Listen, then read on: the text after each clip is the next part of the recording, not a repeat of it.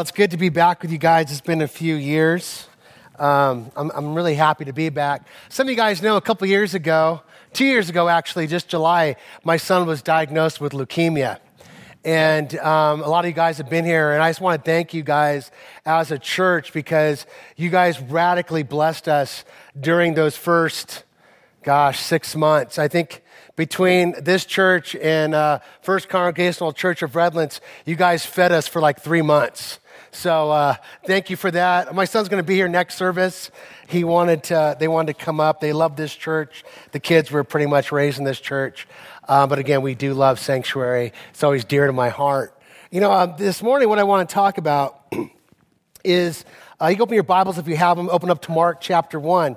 It's something that we've all heard a million times. Uh, it's the message of Jesus. It's the message of John the Baptist. And, and remember, I want you guys to think about something as, as we go into this. Uh, we're going to talk about the kingdom of God.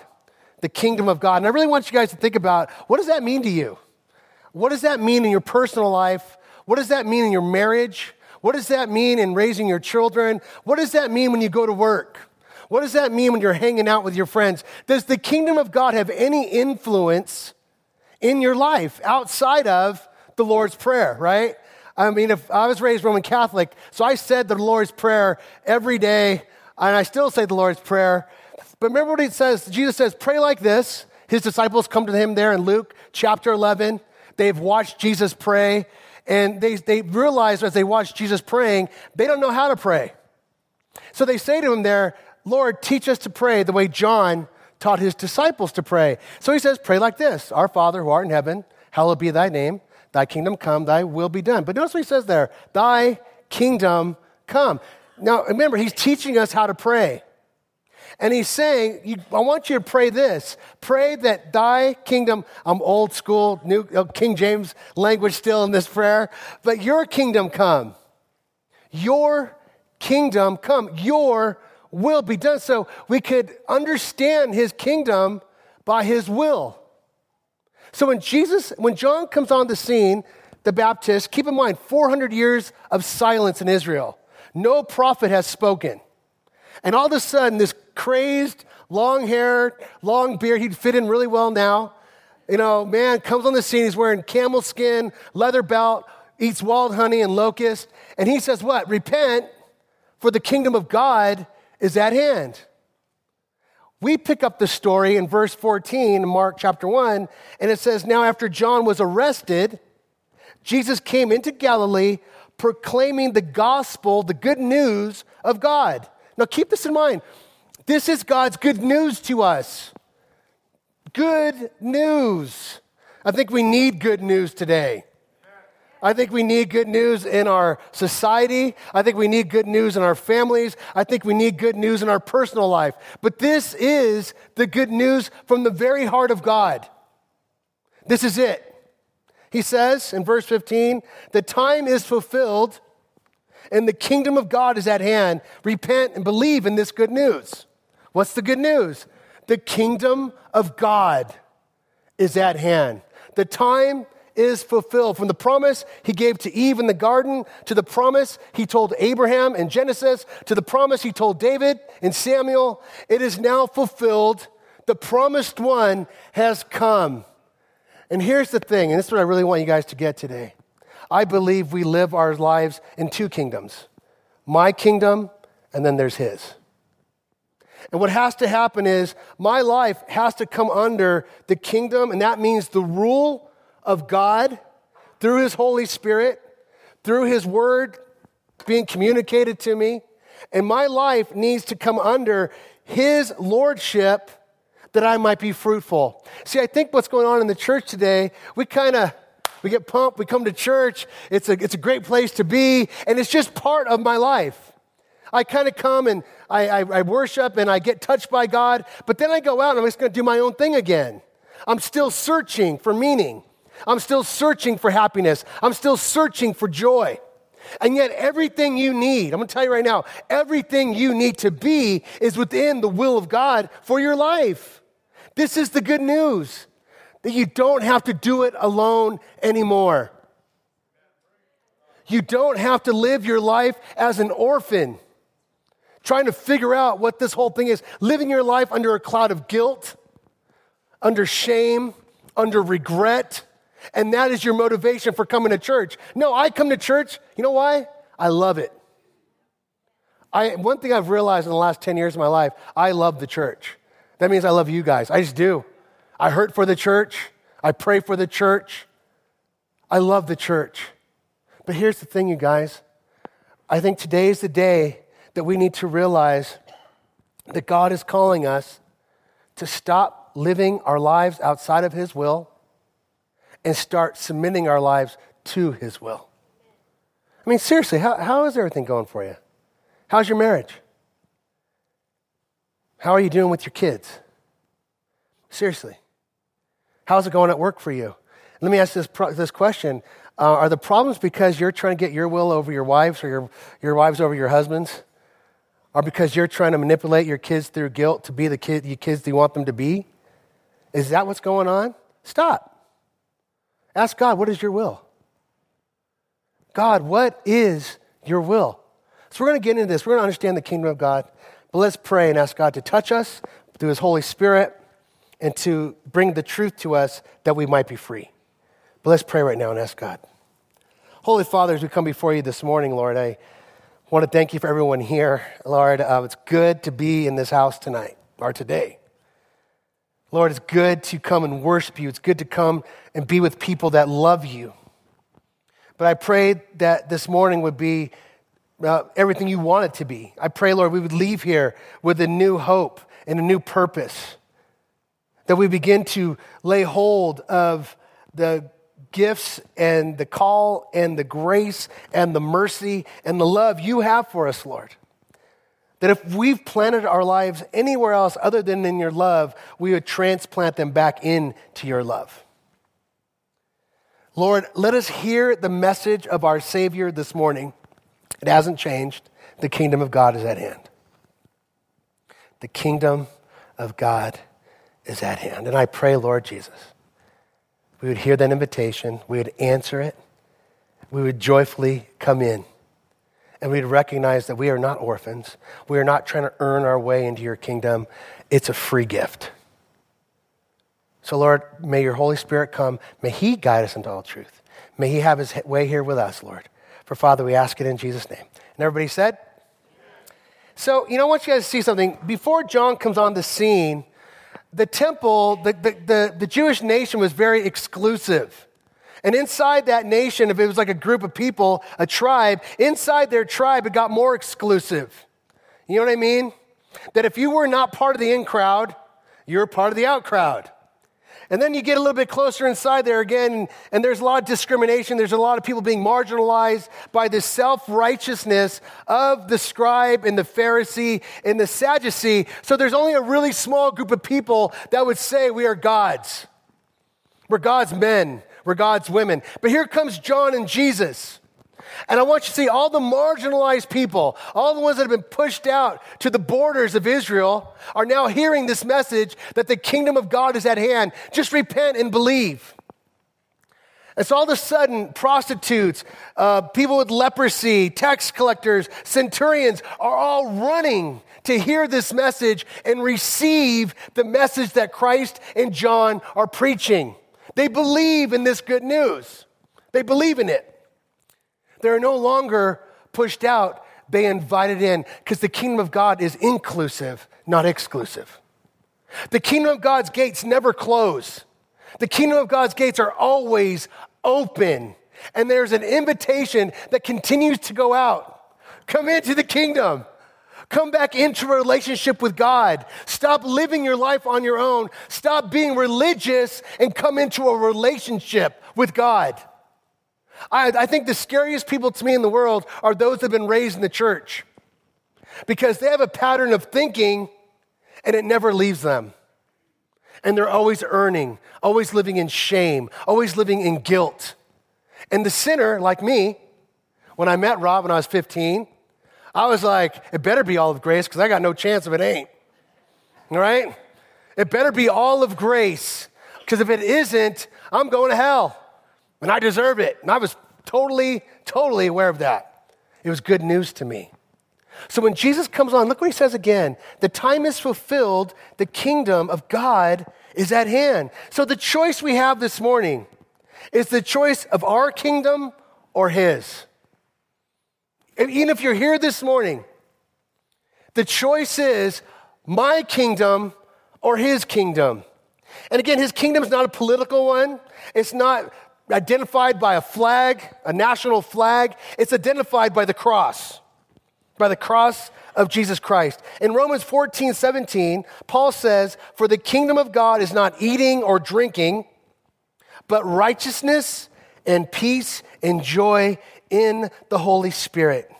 So, what is Jesus' invitation? It's an invitation to come under the, the government of God. It's an invitation to allow God to act with you in your life. It's an invitation that brings us to the place where we can receive all that Christ died and rose to give us. I'm going to show you how it worked in my life. My daughter, some of you know my daughter, she's a female version of me. So there's this, I don't think I'll say the second service because she'll be here. But if you get it first service because you came, all right? She is the female version of me. So that means she's rebellious, she doesn't like authority, and she's going to tell you what she thinks all the time. So, guess what happened in our relationship? Constant, constant. And we stonewall each other. And we would be uh, and on at each other, right? Finally, I was praying. I was praying, God, Lord, help me with my daughter. I don't know what to do. Lord, send me somebody. So, of course, she sends me my, my wife, right? The last person I want to hear it from. And I was getting her coffee, and she says to me, Hey, babe, I need to talk to you about something. And I'm like, that, as husbands, those are like hard words to hear, aren't they? Honey, I got to talk to you about something. It's like, can you email me? You know, send me a text later. Can we do this another time? And I said, What? What do you want to talk to me about? And I'm, I'm getting defensive right away. She goes, I need to talk to you about your relationship with Mary. And I went, What? And she goes, The way you treat her is wrong. The way you talk to her is wrong. She can't even talk to you without you being defensive. She can't even talk to you without you being aggressive towards her. What's wrong with you? And I'm like, I don't want to hear it. You know, blah, blah, blah. And God, we got in a fight. I get in my car, I leave. And I said, Lord, please help me with my daughter. He's all, I did. That was your wife. That was me talking to your wife. And I called her and I said, What do you want me to do? She said, I want you to sit down and talk to her. So I did. I called her in my bedroom. I sat in my chair. I said, Let me have it. Tell me what you think of me as a dad. And she went, Oh, okay. You know, boom, boom. And I'm like, I'm like death clawing my armchair because I promised her I will not say a word. I'll just listen to you. And she starts to cry, and I'm getting smaller and smaller and smaller and smaller. And finally I said, Please forgive me. Please forgive me. I was wrong let's start anew. And we have. We actually spend time together. We don't want to kill each other. It's really a blessed thing. I love my daughter to death. But here's my prayer Lord, your kingdom come into my relationship with my daughter. Because your kingdom is a kingdom of peace, joy, and love. And I have none of those things with my daughter right now. None of them. And I'm a pastor. And I have none of those things with my girl. And I love my girl to death. I was standing in front of a train for her in two seconds, no problem. I'll die for her, but will I live for her? I'll die for her, but will I die to myself for her? Because that's what the kingdom of God does. You die to yourself, your ambition, your want, your desire, and you submit it to the Lord's. And so the kingdom of God is at hand. So it's not a kingdom of food or drink. It's a kingdom where what we lost in the garden is restored. And as we come back into this relationship with God and we begin to fulfill the purpose that God has for us now. And it's, a, it's, a, it's founded in grace. He wants us to know His love, and His love is to penetrate to the most, the depths of our heart, where we're transformed and we're changed by that love. Not in theory, but in action. That we don't talk about God's love and then somehow hate our neighbor. We don't talk about God's love and yet not forgive my spouse. It makes no sense, does it? But many Christians live in that reality all the time. It's a love that transforms us in such a way where I don't want to be served. I take more joy in serving. I don't want to be on top. I want to lift others to be on top. Because that's what the kingdom of God looks like. It's when we try to usurp God's lordship and we try to tell God what to do, this is when we get into trouble. I mean, most marriages, the spouses are praying, Lord, change my wife. Oh, Lord, change my husband. And God says, No, I want to change you. Don't worry about him. Don't worry about her. I want to change you. How, Lord? Die to yourself, please. Would you please die to yourself? I want you guys to understand. So remember, I talked about the Lord's Prayer, His kingdom come, but notice how He starts off Our Father, our Father who art in heaven, our Father. So right away, we, we understand we've been brought back into this relationship. And it's one of deep intimacy and love, founded in grace and mercy and compassion. The picture we have is the son of the prodigal running to his son, embracing him and kissing him and crying on him. My son who was dead is now alive again. So that's the picture Jesus gives us of God the Father. But now I want you to see something about that prayer. It is talking of relationship, but also is talking about apprenticeship. Remember what Jesus says. In that custom, in that culture, if your dad was a carpenter, guess what you're going to be? A carpenter. If your dad was a fisherman, ask James and John, what are they going to be? They're going to be fishermen. They're going to go to work with dad when they get old enough. They're going to start learning their trade as they go in life. So now put that in relationship to Jesus and his Father. Remember what he says. I only do what I see my Father do. I only say what I hear my Father say. Remember that? What's he talking about there? Apprenticeship. So when I come under the, under the kingdom of God, when I bring my life back into this living relationship where I eat of Jesus and I drink of Jesus and I cast all my cares on Jesus, all of a sudden I begin to look to my Father and I begin to say, Lord, how do you want me to live my life? How do you want me to, what kind of husband do you want me to be? What kind of father do you want me to be? What kind of friend do you want me to be? What kind of employee or boss do you want me to be? And if it's not reflecting the values of the kingdom, I think you're amiss. I think you're off. And if you just think because I don't drink, don't smoke, don't chew, don't go out with girls that do, I don't dance, I don't go to radar movies, I don't listen to non-Christian or yeah, non-Christian music, that makes me a believer. No, makes you boring. Right? If that's what you think your faith is, I don't know. I don't even know what to tell you. Don't do those things. Great. More power to you.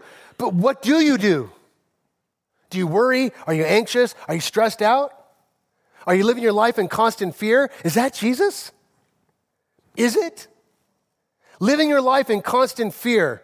And believe me, when my son was toxic, when he went septic, and he's in the ICU room, crying out for me to help him, and I can't even touch him. I know fear. To love somebody with all your heart and you're a breath away from losing them, I get it. But I don't live that fear in fear with my relationship with my son. I want him to live his life. Do you think God doesn't want us to live our lives? Think about it. Does your, seriously, if someone would say, describe this person to me, how would they describe you? Would it be joy and peace? Would it be forgiveness and love? Would it be that person seeks the best for me? That person, or would they say, that person stresses me out? That person is a Debbie Downer, right? That person always sees everything negative. That person, it's like, oh, man, I want to get around people that know my Jesus and he's in their lives and he's setting people free. Setting people free.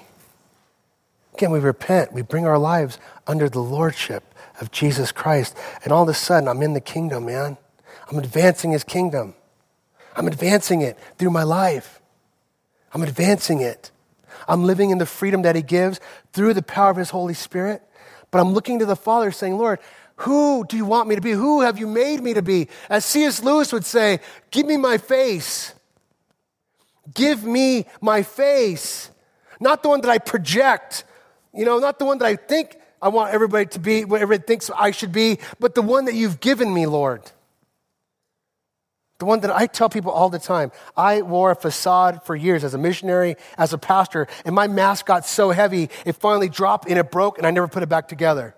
What you see is what you get. If you're disappointed, I'm cool with that. I'm totally cool with that. But I'm not wearing a mask anymore. I'm not going to act. I'm not going to act. If you look in the original language, that means hypocrisy. I'm going to be.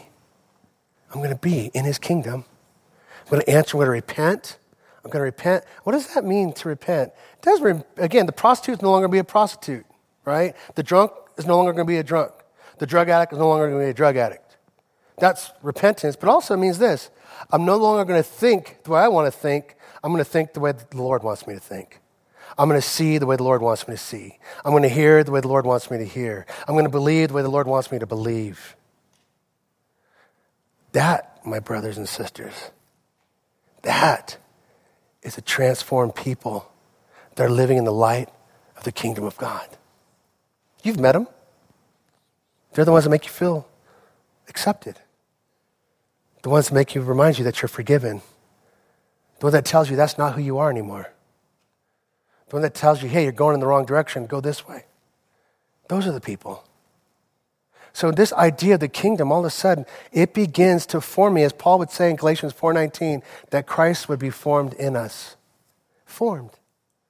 All of a sudden, as I begin to pray for his kingdom in my life and in every area of my life, all of a sudden I am formed and I start to bear the image of Jesus Christ.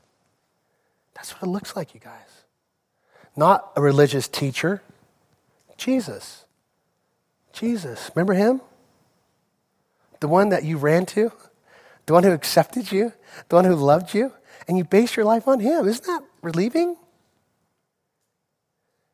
Isn't it? Not on a political party, red or blue, not on an ethnic flag. You know what's so cool and Hungary? This is probably the one thing I'm most proud of in the church that I got to serve. For a year, I taught about gypsies perhaps coming to our church. Okay? Because Hungarians and gypsies, uh uh-uh. uh Gypsies have their culture, Hungarians have theirs, and you don't meet. And if you do meet, it's going to be violence.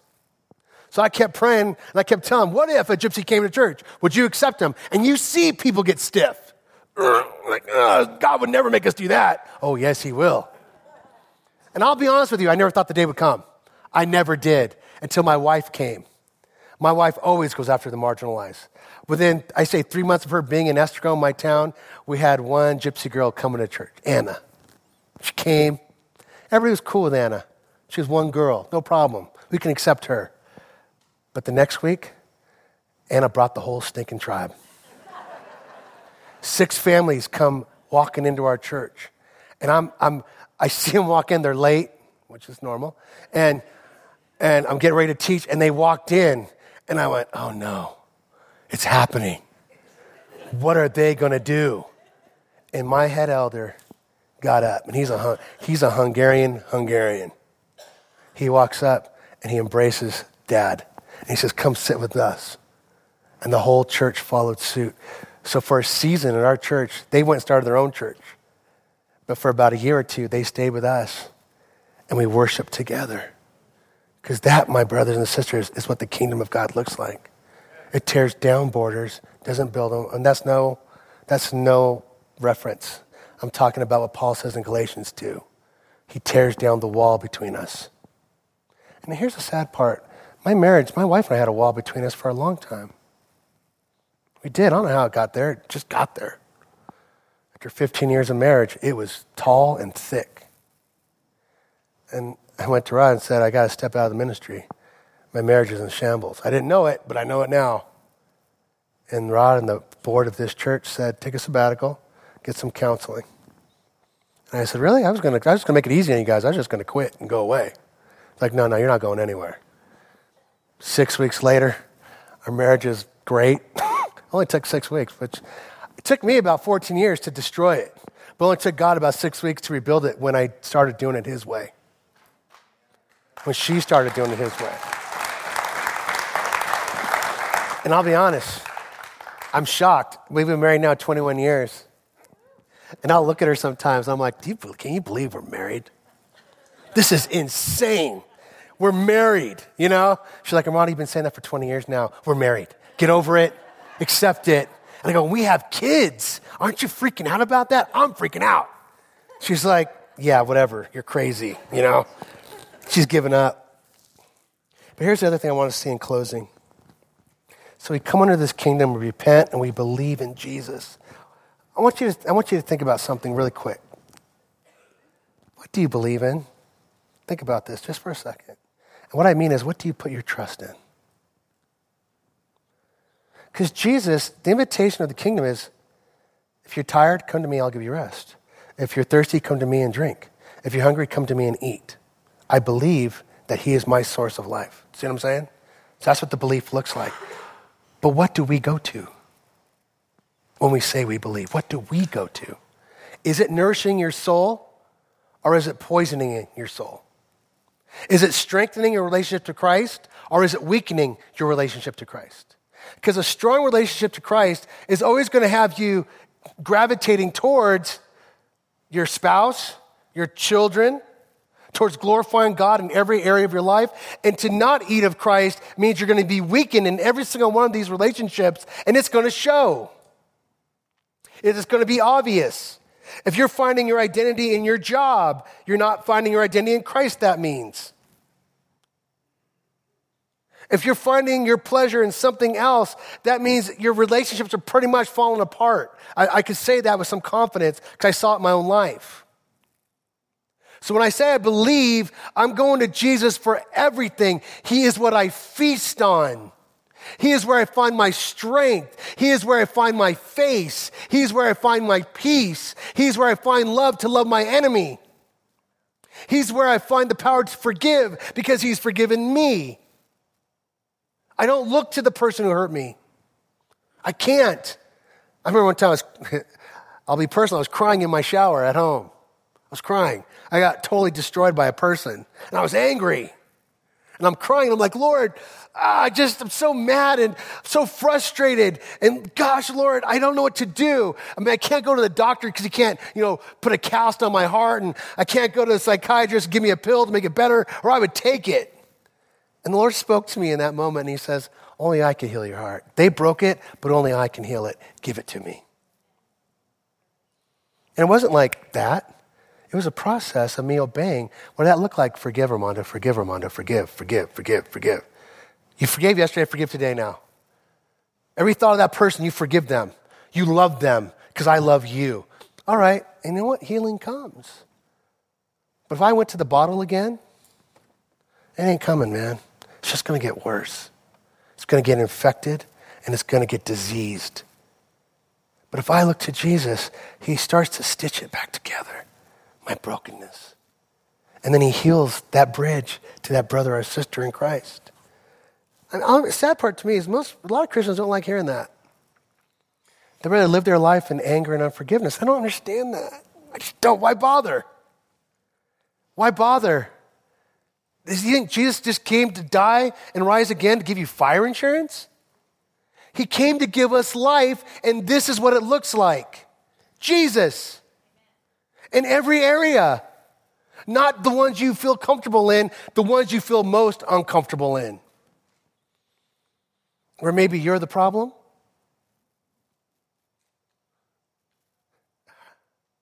I love it.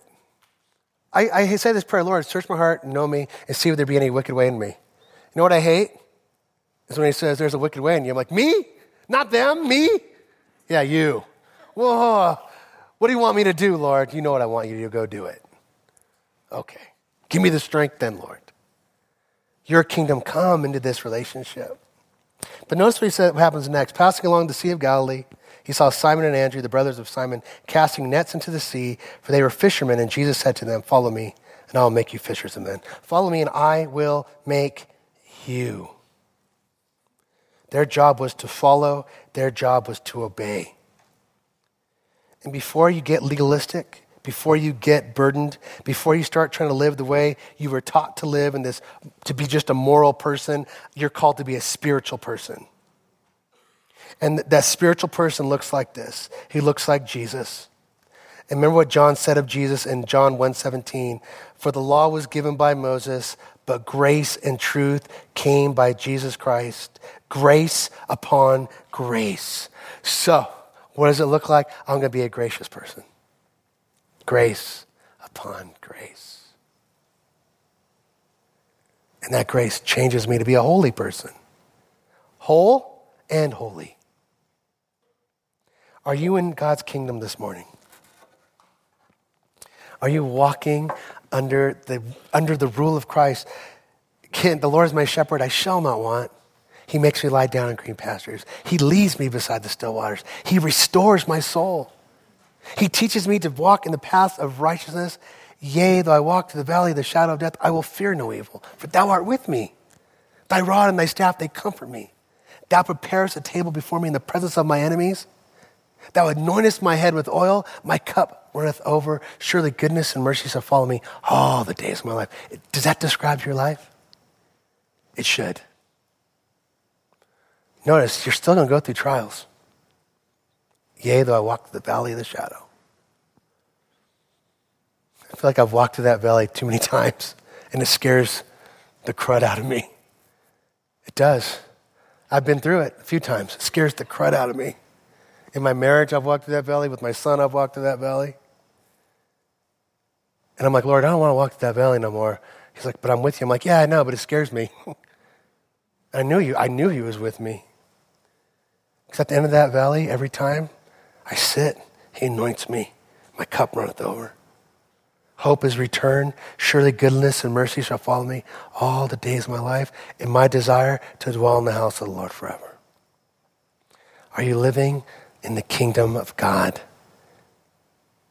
as the people of God? Is that where you're living this morning? Because if you're not, come back in. There's room. Come back in. The door never closed.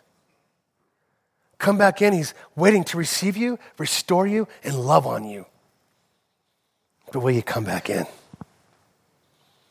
Will you come back in? Let's pray. Father, again, uh, we thank you for your word, for your promises. We thank you, Lord, that you um, invite us, Lord, to base our lives on you. The thing we lost, you restore, and then you give us twofold. Be glorified in us and through us, Lord Jesus. Help us to see you as you truly are and to live in the reality of your presence. Every day, every breath, every thought, every action may it be a reflection of your grace upon grace. For Father, we ask it in Jesus' name. Everybody said,